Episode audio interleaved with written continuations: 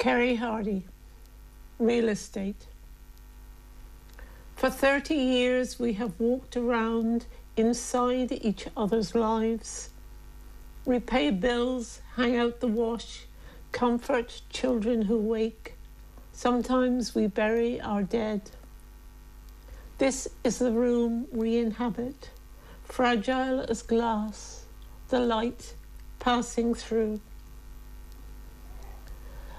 This poem is about real estate. It's not about bricks and mortar.